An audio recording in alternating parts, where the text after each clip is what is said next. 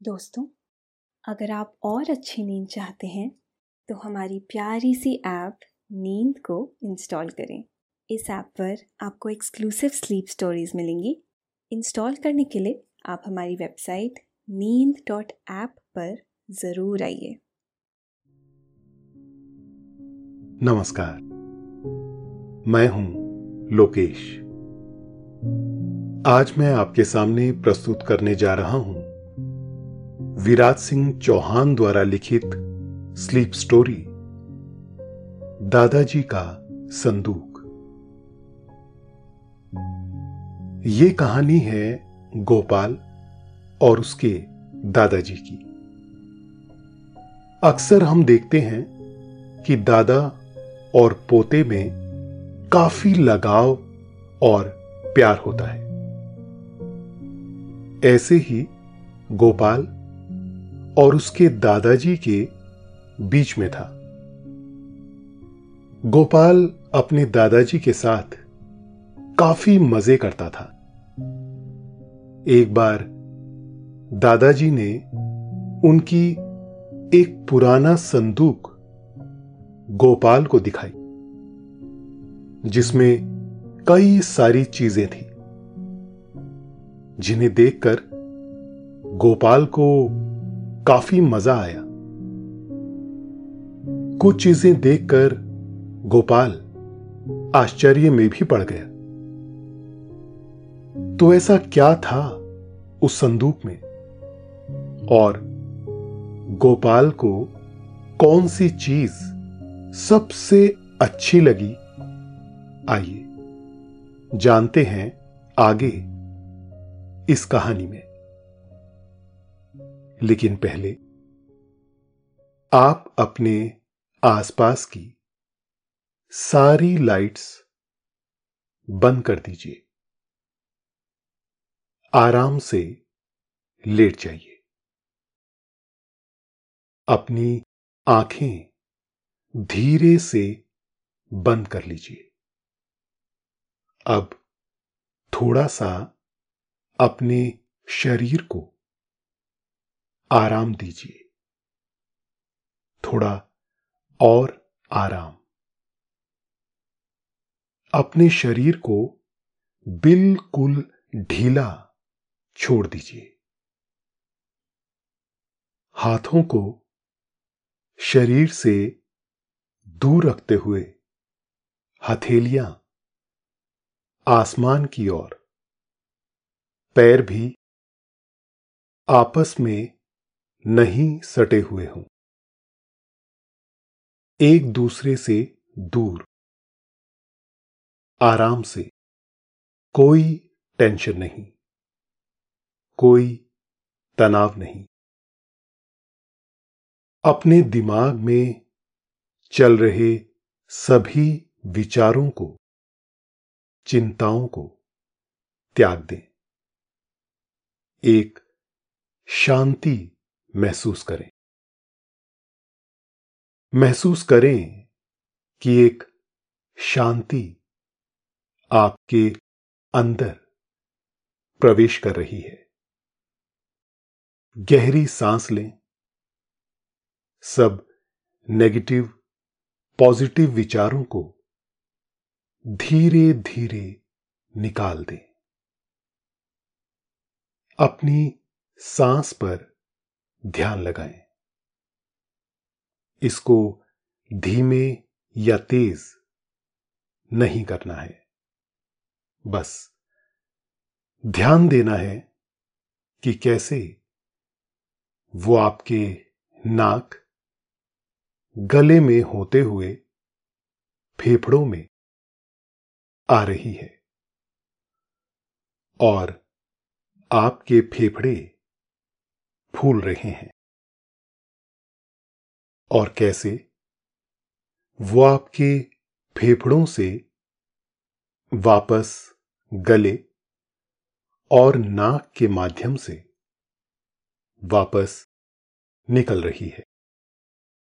और आपके फेफड़े थोड़ा सिकुड़ रहे हैं। मन शांत। एकदम शांत होता जा रहा है। आप अच्छा महसूस कर रहे हैं। खुद को काफ़ी हल्का फील कर रहे हैं। सब तरफ़ शांति है, सुकून है, खामोशी है। गोपाल। मुंबई शहर के गोरेगांव इलाके में रहता था। बड़ा ही प्यारा और नटखट सा सात आठ साल का गोपाल अपने परिवार में काफ़ी चहेता था और सब लोग उसे काफ़ी प्यार करते थे। लेकिन गोपाल को सबसे ज़्यादा लगाव अपने दादाजी से था। जैसे ज़्यादातर दादा और पोते में होता है। गोपाल को उनसे इतना लगाव था कि उसका खाना पीना, घूमना, टहलना, सोना सब दादाजी के साथ होता था। हर दिन गोपाल को सुलाने के बाद उसके दादाजी अपनी अलमारी में से अपनी संदूक निकालते थे और उसको खोलकर कुछ देर तक बैठते थे। एक दिन जब गोपाल को सुलाने के बाद उसके दादाजी ने अलमारी खोली, तब अचानक गोपाल की आँख खुल गई और वो जाग गया। उसने देखा कि दादाजी अलमारी से कुछ निकाल रहे हैं। ये देख गोपाल ने कोई हलचल नहीं की और बस उनको देखता रहा कि वो क्या कर रहे हैं।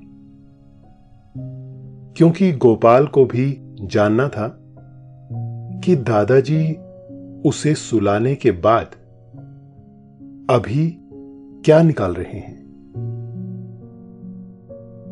गोपाल अपनी आँखों को हल्की सी खोलकर अपने दादाजी को देख रहा था।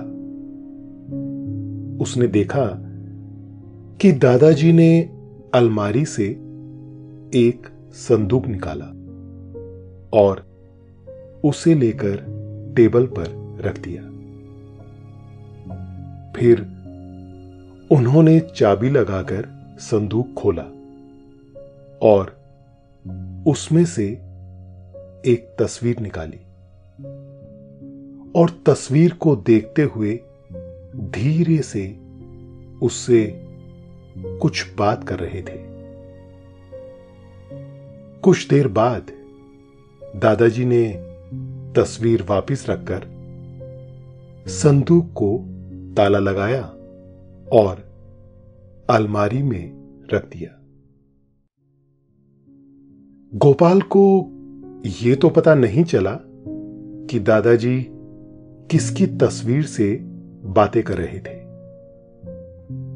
मगर उसे यह जानने में बड़ी दिलचस्पी थी कि संदूक में और क्या क्या है?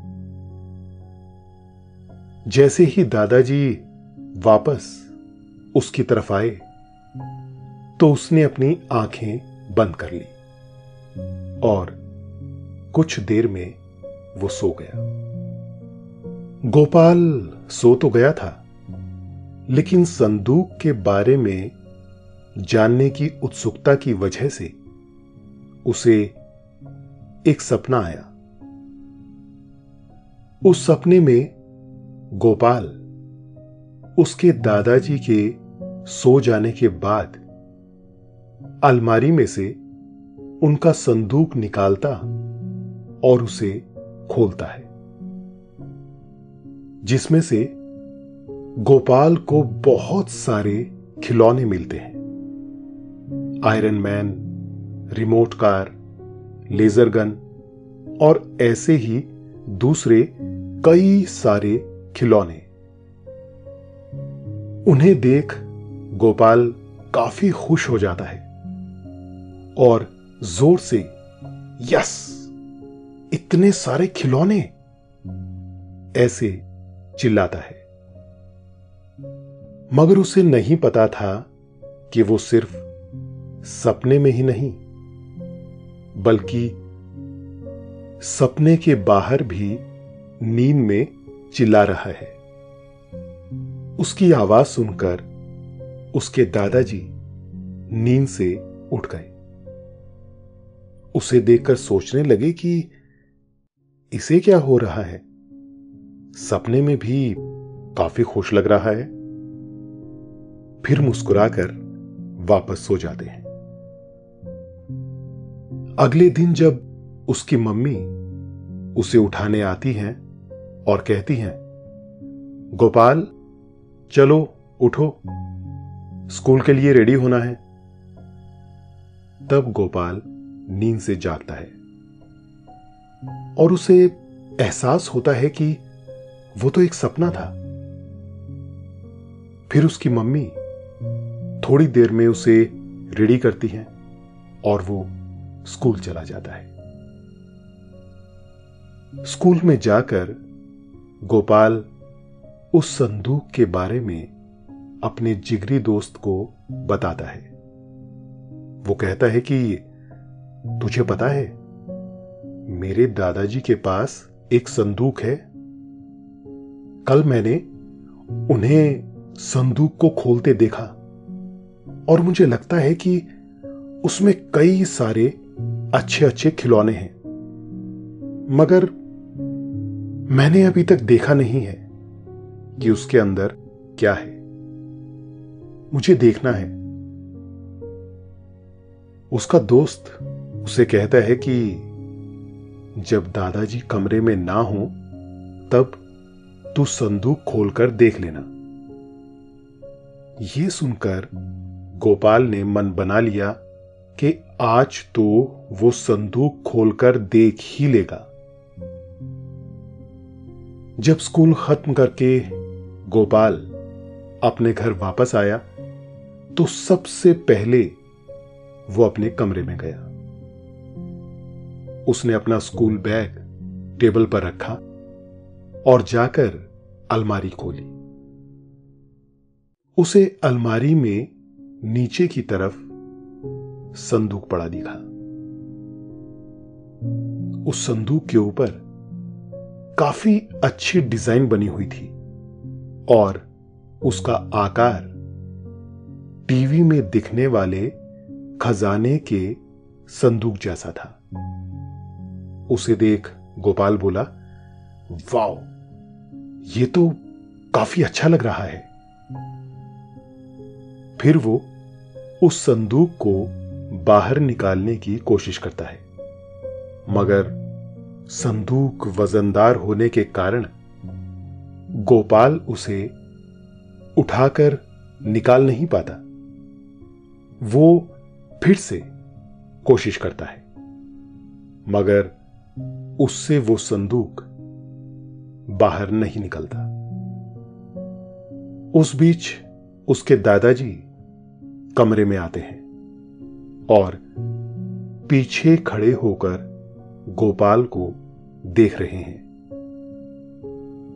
कुछ देर में जब गोपाल थक कर हार मान लेता है और अलमारी बंद करके जैसे ही पीछे मुड़ता है तो देखता है कि दादाजी खड़े हैं।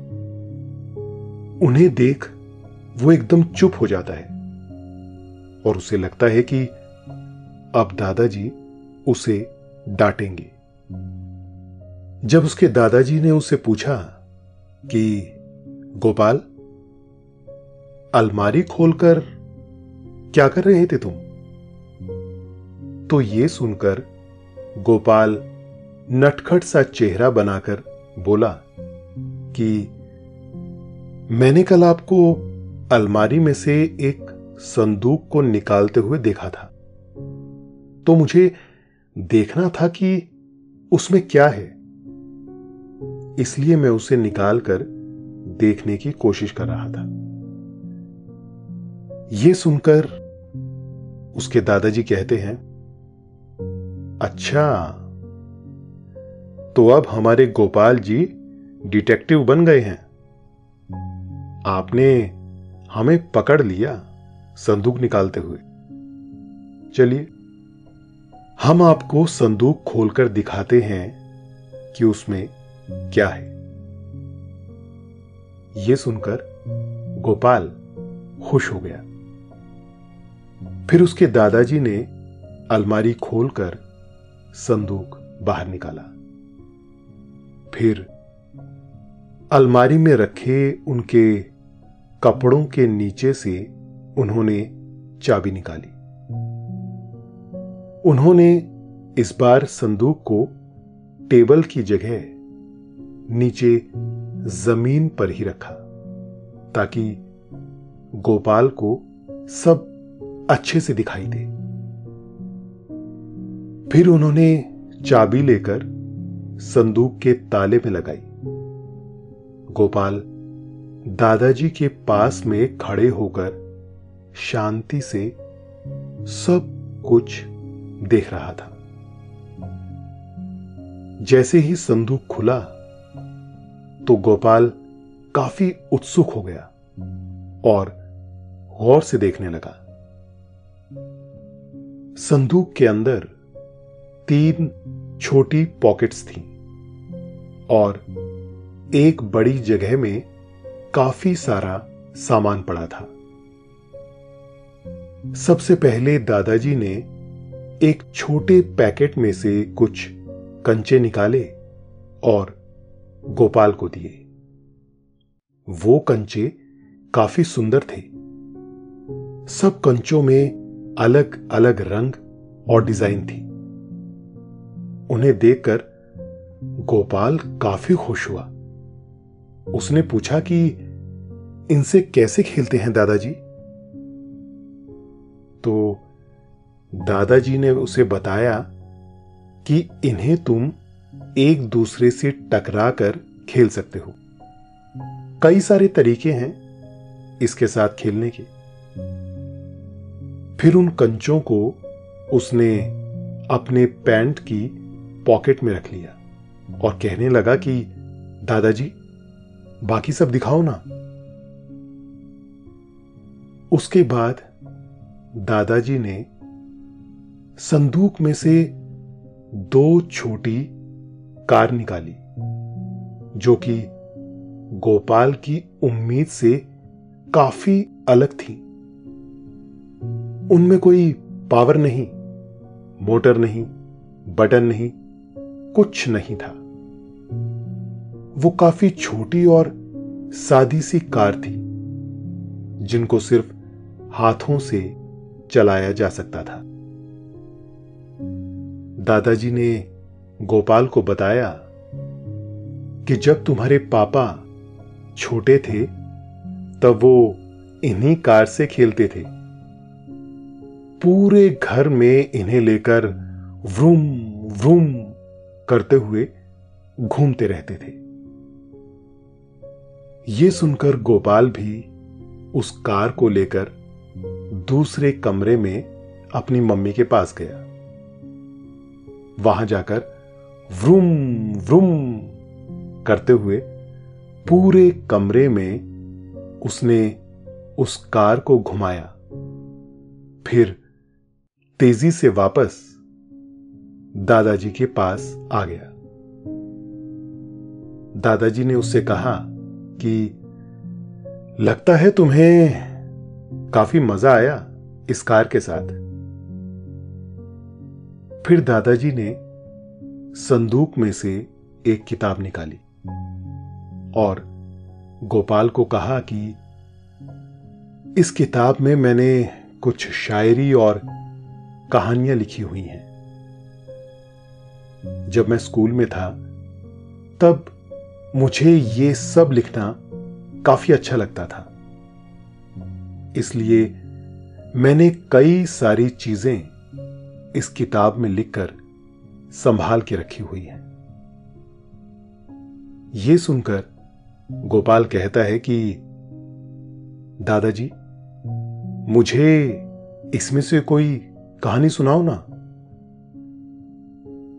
तो दादाजी किताब खोलकर गोपाल को एक मेहनती लड़के बंटी की कहानी सुनाते हैं, जिसे सुन गोपाल को काफ़ी मज़ा आता है। साथ साथ बीच बीच में दादाजी गोपाल को शायरी भी सुनाते हैं, जिसे सुनकर गोपाल दादाजी की तारीफ़ करता है। फिर किताब बाजू में रखकर दादाजी संदूक में हाथ डालते हैं। तब गोपाल सोचने लगता है कि अब दादाजी क्या निकालेंगे संदूक में से? तब दादाजी संदूक में से एक आवर ग्लास निकालते हैं, जिसका आकार एक डमरू जैसा होता है, और उसके अंदर रेत भरी होती है, और वो कांच का बना होता है। गोपाल उस आवर ग्लास को देखकर पूछता है, ये क्या है दादाजी? दादाजी उसे जवाब देते हैं कि ये एक आवर ग्लास है, जो एक घंटे का समय दर्शाता है। फिर दादाजी ने उस आवर ग्लास को नीचे रखकर बताया कि जब इसे हम सीधा रख देते हैं तो इसमें जो रेत है, वो सारी ऊपर से नीचे की ओर आ जाती है। सारी रेत को ऊपर से नीचे आने में एक घंटा लगता है। फिर दादाजी ने उसमें से एक बांसुरी निकाली, जो कि लकड़ी की बनी हुई थी।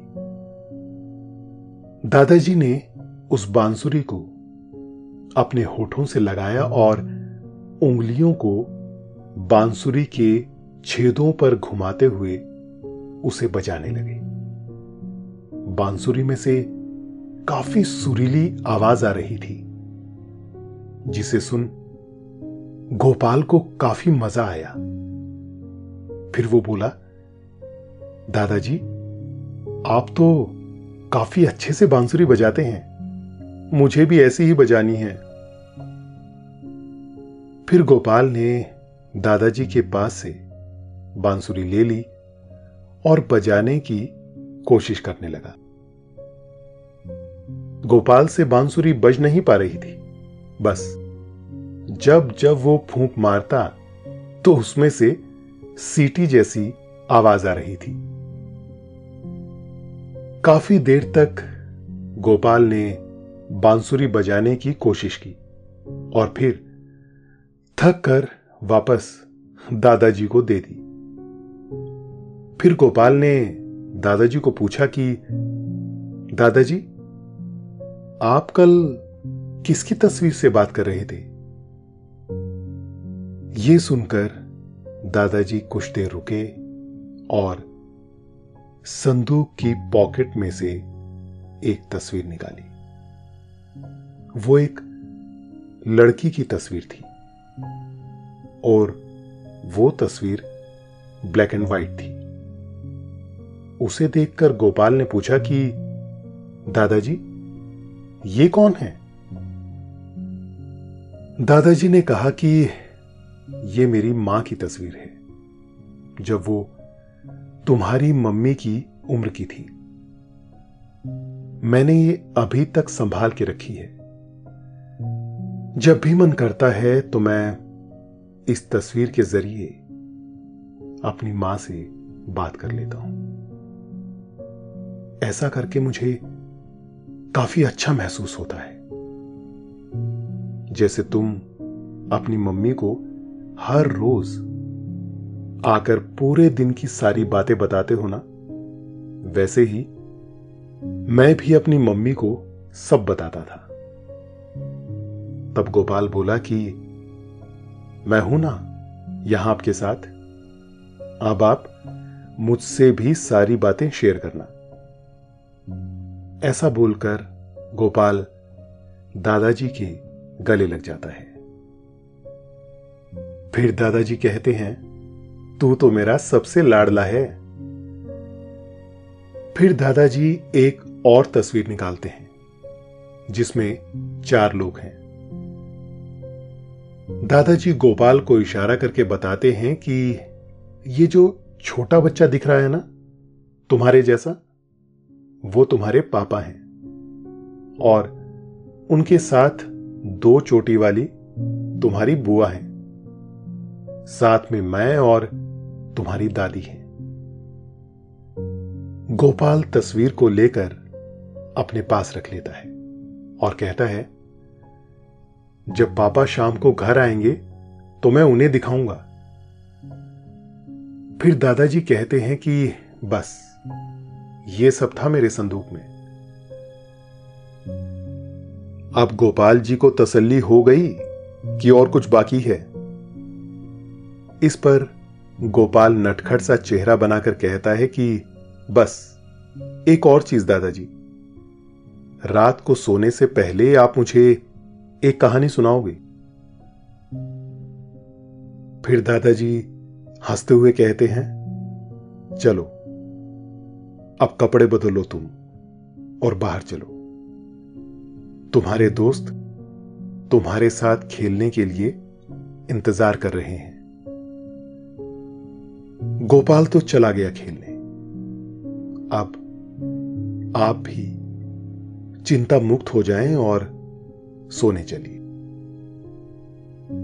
निद्रा देवी आपकी तरफ़ आ रही है। आपकी पलकें धीरे धीरे भारी हो रही हैं। निद्रा देवी, आपको अपने मोह पाश में बाँध रही हैं। उन्हें स्वीकारें। सांसों पे ध्यान दें और शरीर को ढीला छोड़ें। अब आप धीरे धीरे नींद की ओर बढ़ते जा रहे हैं। और नींद आपको अपने आगोश में समाती जा रही है। समाती जा रही है। शुभ रात्रि।